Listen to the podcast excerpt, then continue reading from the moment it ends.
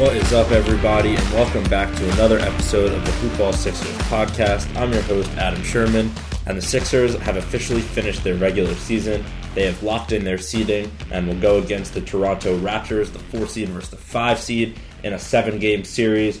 And I'm not quite sure how I feel about the ending to this year. Sixers looked like they could have got the one seed all the way down to the four, ended up with the four, but also ended up with uh, not playing Brooklyn. So you know, it might be for the best. Honestly, the Raptors uh, have a tough squad. This is a squad that has given Philly trouble this year. Um, one and three against the Sixers this season, but compared to some of the other teams they could have played, if they would have uh, gotten those top seeds, like I mentioned, Brooklyn, uh, a team like Cleveland or Atlanta, whoever wins that game could give some trouble. So I'm not too upset with this seeding. I think if they end up winning in this first round, it could be really big because the Nets will play um, the Celtics, who are on the opposite side of the bracket. So that should be good for the Sixers.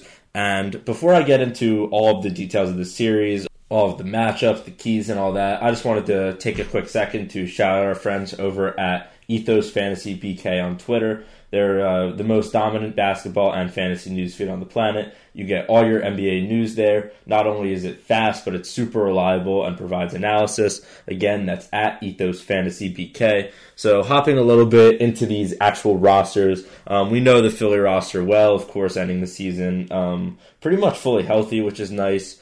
Um, the Matisse Thybulle vaccination situation will be something talked about a little later. But let's just take a little look at this Raptors squad because I think they're extremely underrated. Um, they lost Kawhi, and I think a lot of people just wrote them off as a team who kind of um, isn't that strong. But Siakam has really uh, thrived, and I think he's one of the most underrated players in the NBA at this point. Um, super talented player, having incredible stats. Hurt a little bit. That's why I didn't make an All Star team this year. But him and VanVleet are a really, really good one-two punch, and surrounded by their nucleus, it's definitely a team that can give the Sixers trouble, as we've seen throughout the regular season.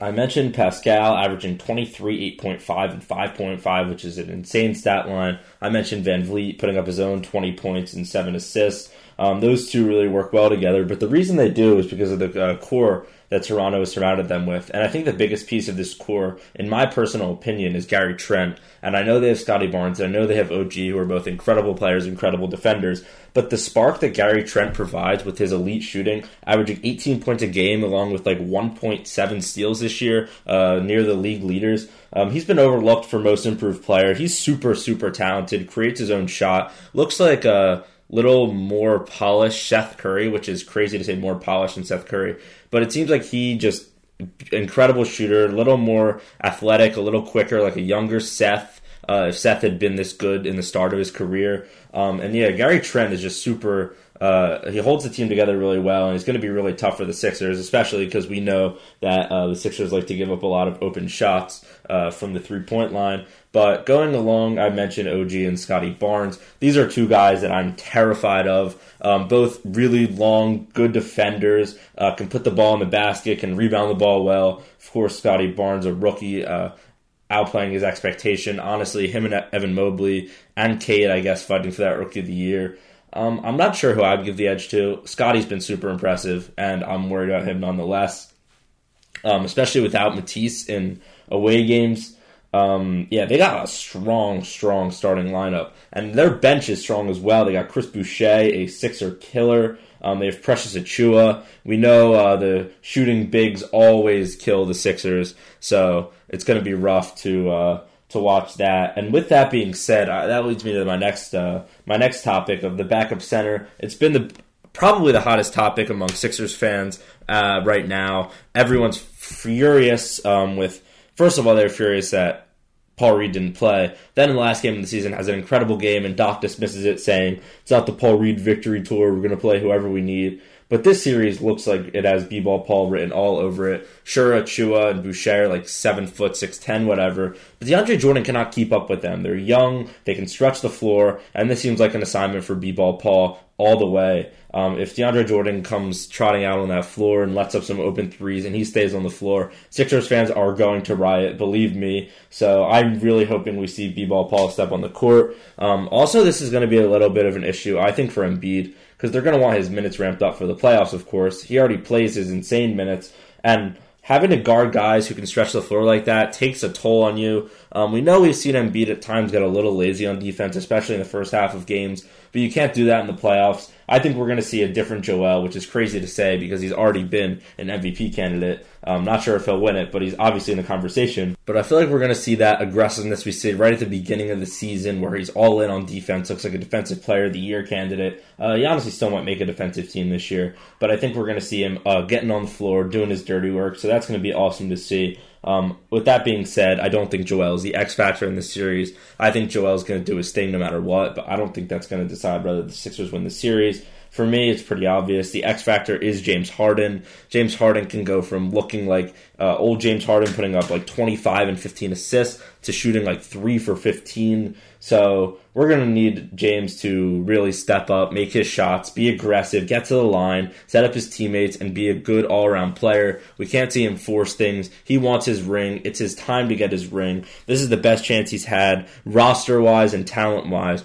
But we've seen, uh, especially at the end of the year, him being super inconsistent. So we're really going to need him to find a rhythm. Uh, it'll be very fun to see Tyrese Maxey. We saw last year as a rookie. That was when he flourished the most, honestly, in all of last season. I think it's when Sixers fans really started to realize him, aside from the couple starts he had when uh, Ben Simmons was out last year. But uh, yeah, Ty- Tyrese Maxey's built for this. He loves the game. He loves that atmosphere. Last year, he would check in for a couple minutes and score a ton of points. Sixers fans got really hyped. So now him in a premier role, I think it's going to be awesome to see. And Harden and Maxey versus Fred Van VanVleet and Gary Trent is going to be a great guard matchup to watch in this series. I'm really looking forward to it. Um, Embiid versus Siakam, you know, that's a good matchup, but I don't think they're going to be just fully guarding each other the whole time. Siakam, obviously, super fast, uh, pretty strong, not quite as tall. I think they're going to end up putting a guy like Precious or Boucher on Embiid uh, with help side from Siakam. But overall, some of the keys in this series that I want to get to um, starts with that and Joel dominating inside. Because you look at Siakam, you look at Boucher, and both of these guys are very skinny. They don't have the size that Joel does. Joel seems like he should be able to use his strength, get inside. He had a period of like five or six games. I remember the Spurs game was one of them, and Joel would just put his head down and get to the cup and just dunk on everybody. Um, you know, maybe not exactly that against this team with this good of defense, but something along the lines of you know trying to get in the paint. Uh, you know, getting his back to the basket, uh, being strong with the ball, looking for the open man on cuts. Him and Matisse haven't connected quite as well on that recently, which is okay because Harden finds Matisse a lot, and it's been a little bit different. But uh, on home games, seeing him make that pass to Matisse in a way, seeing it make the pass to anyone else um, would be great. My second key point would be to get out on shooters. I mentioned it earlier. The Raptors have great shooting on this squad. They're able to stretch the floor. Um, and honestly, a big part of that is that they're super athletic, so everyone on their team can put the ball on the floor, drive, and find the open man. Um, they have a very new school team um, with some old school mixed in on with their tenacious defense with OG and Scottie leading the way in that end. Chris Boucher also a great rim protector. So it's going to be scary, but if you can get out on their shooters, force them to, as I said, put the ball on the ground, but really come in the paint to Joel, I think that's the Sixers' best bet. Um, I mentioned earlier, but DeAndre Jordan should rarely step on the floor of this series, if at all. Paul Reed should be the primary uh, center, and I think that's a no brainer. Maybe if he gets in foul trouble, which we've seen DeAndre Jordan steps in the game, maybe, but Sixers fans will not be happy if they see DeAndre Jordan coming in before B-ball Paul. Um, another really important thing in this series will be Danny Green's production. Um, obviously, former Raptor, uh, won a championship with them, was a great member of that team. But Danny ended the season on a really high note for the Sixers, playing the best basketball he's played probably all year, um, knocking down his shots, playing good defense. So with Matisse out, potential, well, not potentially, with Matisse out on away games, um, we're really going to need Danny to step up big. And there's a chance Danny just starts every game just because of you know keep it consistent.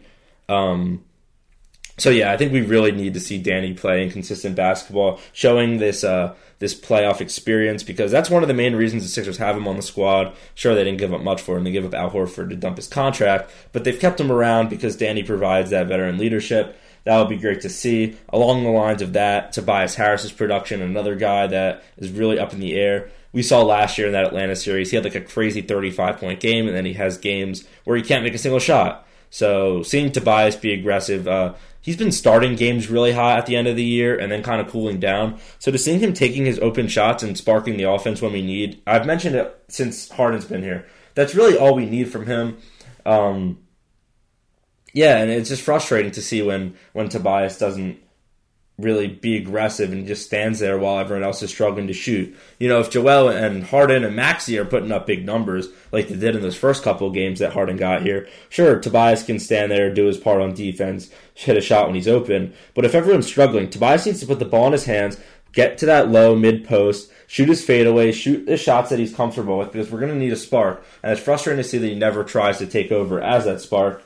Um, and also, real quick, I wanted to get to the home whole Matisse situation, but before we do that, I just wanted to take a quick second to shout out our partner here at Sports Ethos, uh, Thrive Fantasy. Everyone go and prop up with Thrive on their mobile app or at thrivefantasy.com. Use code ETHOS at sign up for an 100% deposit match bonus on your first deposit up to $100, plus either two to four free game tickets to play player props on the biggest names every night. You can score points when the props hit, and the players with the most points share of the nightly prize money. Also, check out the Sports Ethos DFS team and pod for advice. Again, the code is ethos over at thrivefantasy.com. Make sure you go check them out. And now getting to this Matisse situation, presented itself very last minute when the Sixers traveled to Toronto and realized, hey, Matisse can't play. Um, Matisse put out a whole statement. You know, I'm not going to get into the whole logistics of if he should be vaccinated or not. Not my place to speak on it, but I will talk about how it affects the team itself. Matisse is a very wishy-washy player. Has some huge games for the Sixers where he gets five steals, four steals, and uh, provides a huge spark. Other games where he's a liability on offense, picks up some quick fouls, and you know, I think that Matisse's absence will hurt a little bit. But I think in this first round series, the Sixers should be able to take care of business and losing Matisse will not affect whether they win or lose this series. First of all, they have home court advantage, so Matisse will be able to play obviously in games one and two. Um, if it gets to a game seven, he'll be able to play game five. So, or excuse me, yeah, game five. So Matisse should be able to play in the games that are the most important for the Sixers. But nonetheless, Danny Green, uh, Georges Niang being here helps a lot. Um, as long as the guys on the bench can step up and play some solid basketball, you know, if we can get some good Furkan minutes, some good Shake minutes, Shake with 30 points in the last game of the season, we can get a little bit of that. That would be incredible. But, you know, not expecting 30 from Shake, obviously. But, you know, just that, that production off the bench will make up for it, I think, pretty easily. As I've mentioned all year, Sixers have a lot of depth at that forward position. So if there is somewhere for the Sixers to go down, I think Matisse is obviously the best member of the starting lineup not to be able to play and is not too too impactful regarding a starter. Um, I think Niang's going to play a huge part in this series, especially with Matisse out. Um, you know, Niang's been very consistent all year. Obviously, I think our best three point shooter, honestly, even with James Harden on the roster, which is crazy to say. Um, obviously, Seth was great before, but Niang's been super consistent, hitting the most threes in Sixers history in a season off the bench, I believe. So I think he's going to hit some key shots and some key moments. But I'm really hoping we see playoff Joel Embiid. We see him motivated to win that ring, uh, more confident than ever, as he should be. Um, I really wish they announced the MVP before all of the playoffs so that Joel could have that extra fire because I personally think that it's going to go to Jokic. I think Joel has earned it, but I also think Jokic has done enough this season and the uh, the stats, the analytics, everyone seems to be leading um, on the side of Jokic. A little frustrating for Sixers fans but Joel took home the scoring title nonetheless, and I think he is going to be out for his championship. I don't think that he's the type of guy that cares more about an MVP. We've seen how much Joel wants to win. We've seen his double fist pumps at the end of games that don't matter at all uh, against Atlanta, against Charlotte, some random opponents. Joel got really excited. Um, going to do a quick look ahead. If the Sixers do happen to win this series, my prediction, first of all, is Sixers in six. Um, I think it's going to be a tough series. There's a solid chance it goes to seven. Would not shock me if the Sixers don't come out of the first round. A very tough opponent, but um, if they do manage to make it out of the first round, they should go up against probably Miami in the second round. And call me crazy, but um, Miami is the team I would want to see the most in the second round, uh, aside from some miracle upset. Um, you know, if you look at the East, you got on one side um, you got the Nets, you got the Celtics, you got the Bucks, and you got the Bulls. Obviously, the Bulls would be a great matchup, but I, would think the Bucks would take care of business. And then either the Celtics or the Nets are a crazy hard matchup.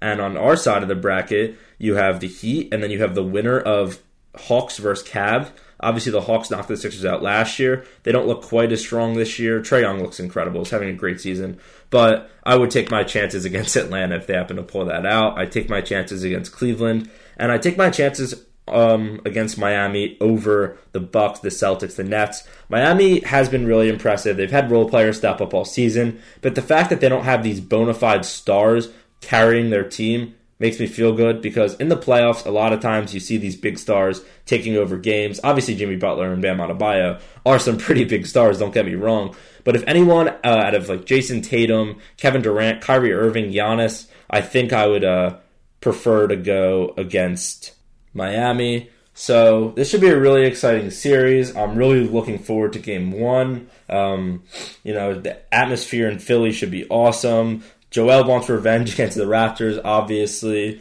Um, the Raptors are fired up, I'm sure. Um, they're excited to prove what they can do without Kawhi. So, should be an excellent series. Um, thank you guys, as always, for listening. And before we sign off, really quick, I just wanted to remind everyone to use code HoopBall20 at manscaped.com for 20% off your order and free shipping. Also, check out our pals over at mybookie.ag and use code HoopBall on the third page of sign up to unlock deposit match bonuses. And uh, thank you again for listening, and remember to keep trusting that process.